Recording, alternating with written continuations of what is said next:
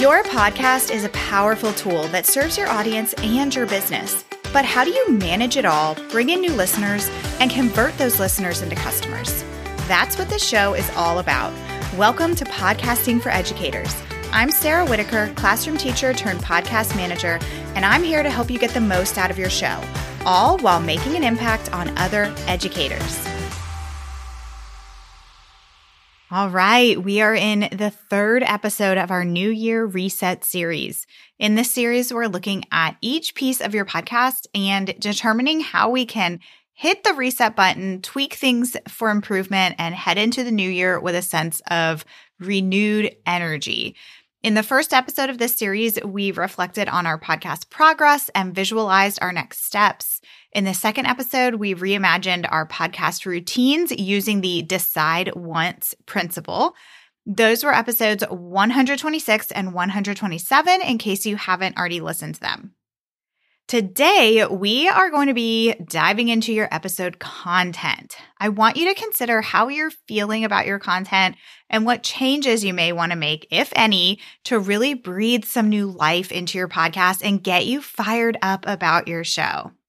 So, when it comes to re energizing our content, let's start with the basics. One really simple way that you could re energize your podcast content is to update your intro and outro. So if you have a formal intro and outro for your show, that's the first thing that people hear in the beginning of your episode, usually has some music behind it. Same thing with the outro. Maybe you've had one for a while now. And maybe it's the same one that you had when you first launched your podcast. And now you're like two or three years into your podcast and you're realizing, oh, like maybe my messaging has changed a little bit or my offers have changed. A lot of times in an outro, especially, you can do this in your intro as well, but definitely in your outro, you typically want to have some sort of CTA at the end. And maybe right now, your only CTA is to write a review for the podcast. Well, I think that there are some stronger CTAs that you could come up with that would lead people maybe to your email list or to one of your paid offers that you could include in your outro. And sometimes it's just nice to to just give things a little makeover and choose some new music. Maybe your intro is really long. I I really think that an intro shouldn't be any more than like 30 to 45 seconds. So if you're working with like a 2-minute intro, maybe it's time to tighten that up, shorten it and re-record something new that's going to make you feel this new sense of energy around your podcast. Okay, next I want to I want you to think about your actual episodes. If you do a mix of solo and guest episodes, are you happy with the balance that you have right now? Meaning, have you always wanted to incorporate more guest episodes than you currently have? Or maybe it's the opposite. Maybe you've become kind of overloaded on guests and you're realizing that you need more solo episodes. So it doesn't have to be anything formal. Just kind of make that mental note to yourself. Oh, I had told myself I was going to have one guest a month and I'm only having one guest like every three months. I really need to think about how I can fix that and put more emphasis on guest episodes. Or again, maybe it's the opposite. You maybe batched a bunch of guest episodes that happens really easily sometimes and you're realizing that you haven't been doing many solo episodes and you really want to have that solo aspect to your podcast too. Now is a really good time to create a 2024 guest wish list if you haven't done that already. Who would be on that list for you? Who would really light you up if they said yes to coming on your show? I've talked to a lot of you in the past few months who have pitched some amazing guests, specifically people who are some big names in your niche, lots of authors, for example. So I want all of you to take their advice. Don't limit yourself. Think about your audience. Who would they love to hear from? Who would you love to talk to? Who would be able to add a lot of value? And maybe they are kind of a bigger name, but you would be surprised who would be more than happy to come and talk with you on your podcast. And just to just to kind of backtrack to what I was talking about a minute ago, just some more thoughts on guest episodes in general. Usually, not always, but usually guest episodes are longer than solo episodes. So, when it comes to the actual content of these guest episodes, ask yourself is there anything that you can do to tighten up these episodes? Because these tend to be the episodes that are often some of your best episodes, but they also tend to go on and on and on and on. And what happens when we go on and on and on and on? People drop off before the end of the episode.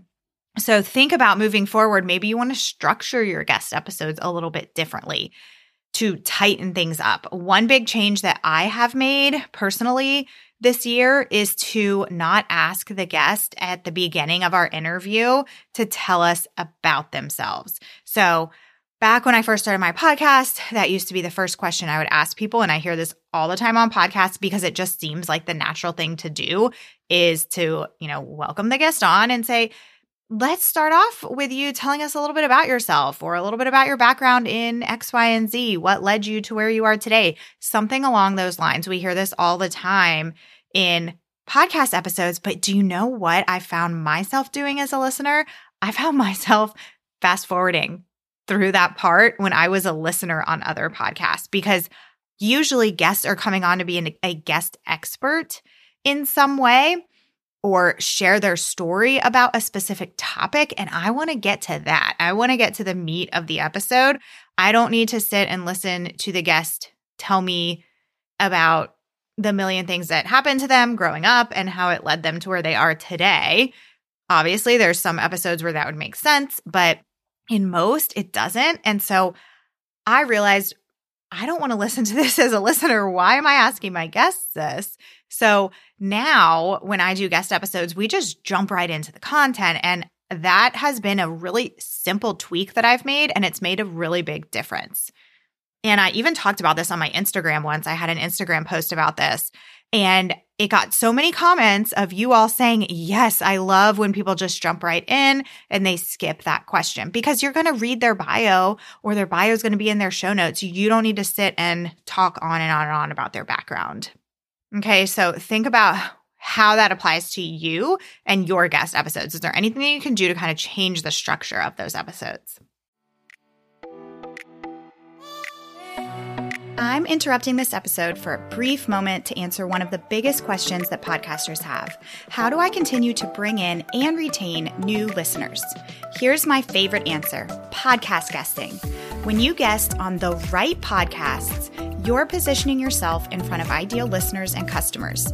This is a powerful strategy when done intentionally, and I can show you how in my mini course, Guesting for Educators. In this course, I'll teach you my three step approach to landing and leveraging podcast guest interviews. When you join, you'll get access to the course content, templates, swipe copy, and even a list of shows who are currently accepting guests. The best part, you can work your way through the content in less than a weekend. What are you waiting for? Head to www.podcastingforeducators.com slash guesting to learn more. Back to the episode.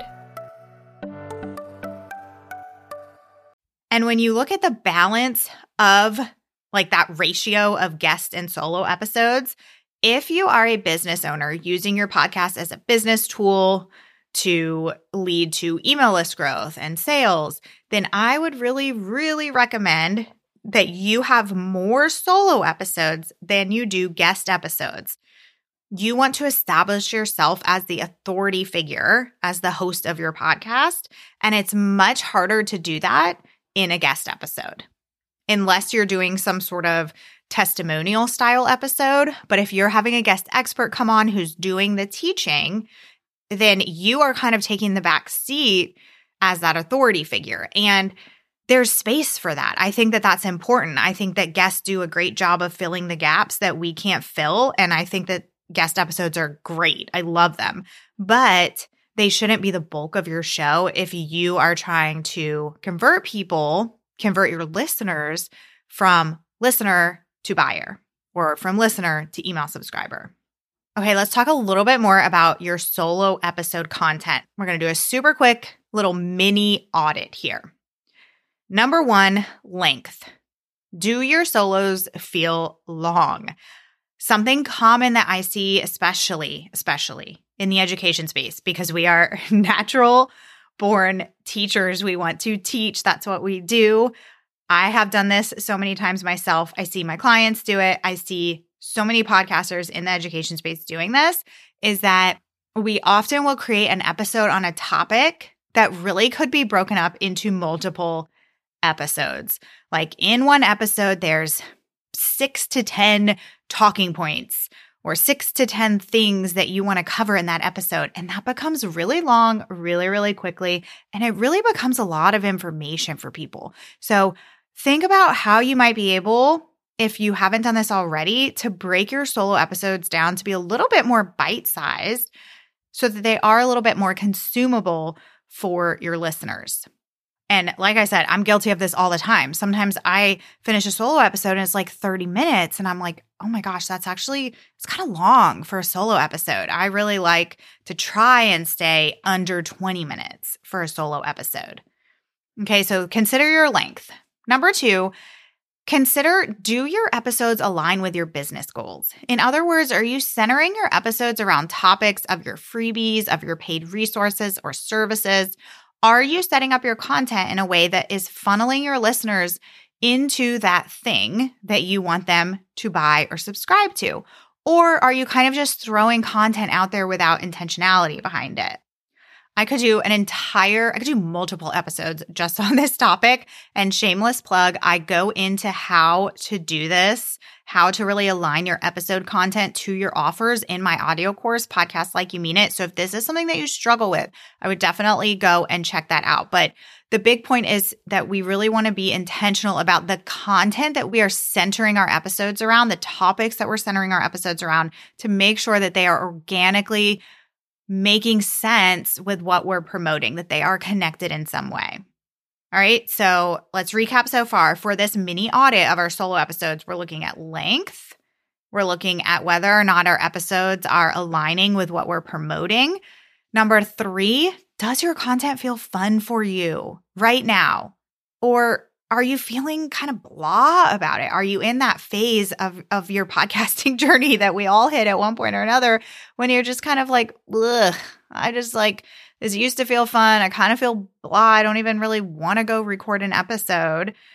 I know for me, I love switching things up from time to time just to have a change, just to have that little new spark of energy.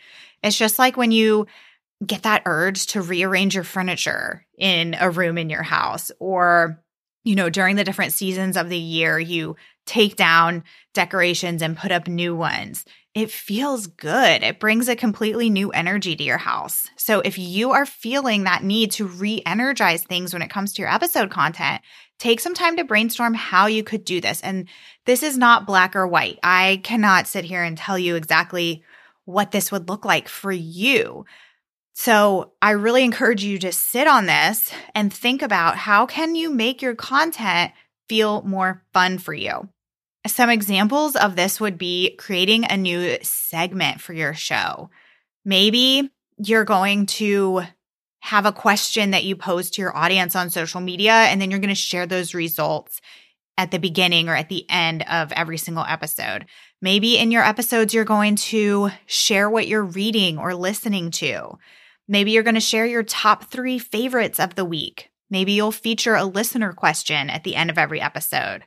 Maybe you'll highlight a TPT resource at the end of each episode. Maybe you start sprinkling in some bonus episodes here and there. You could invite listeners on or start highlighting your listeners in some new way. You could do a monthly giveaway you could completely change how you structure your episodes. I mean, you can truly do anything you want. There's so many ways that you could bring some new energy into your episode content. And this is really the fun part. And I think we forget that sometimes. You aren't locked into anything that you do with your podcast. You can try something new. And if it doesn't work or it doesn't feel good, you don't have to continue with it. You can stop it at any time. So think what is something new that you could try with your podcast content in the new year? Okay, so again, that little mini audit of your solo episode content is about your length of your episodes, whether or not your episodes align with your business goals or what you're selling, whether or not your content feels good for you, and if not, how you could really change things up so that it does feel fun for you. consider what we've talked about today.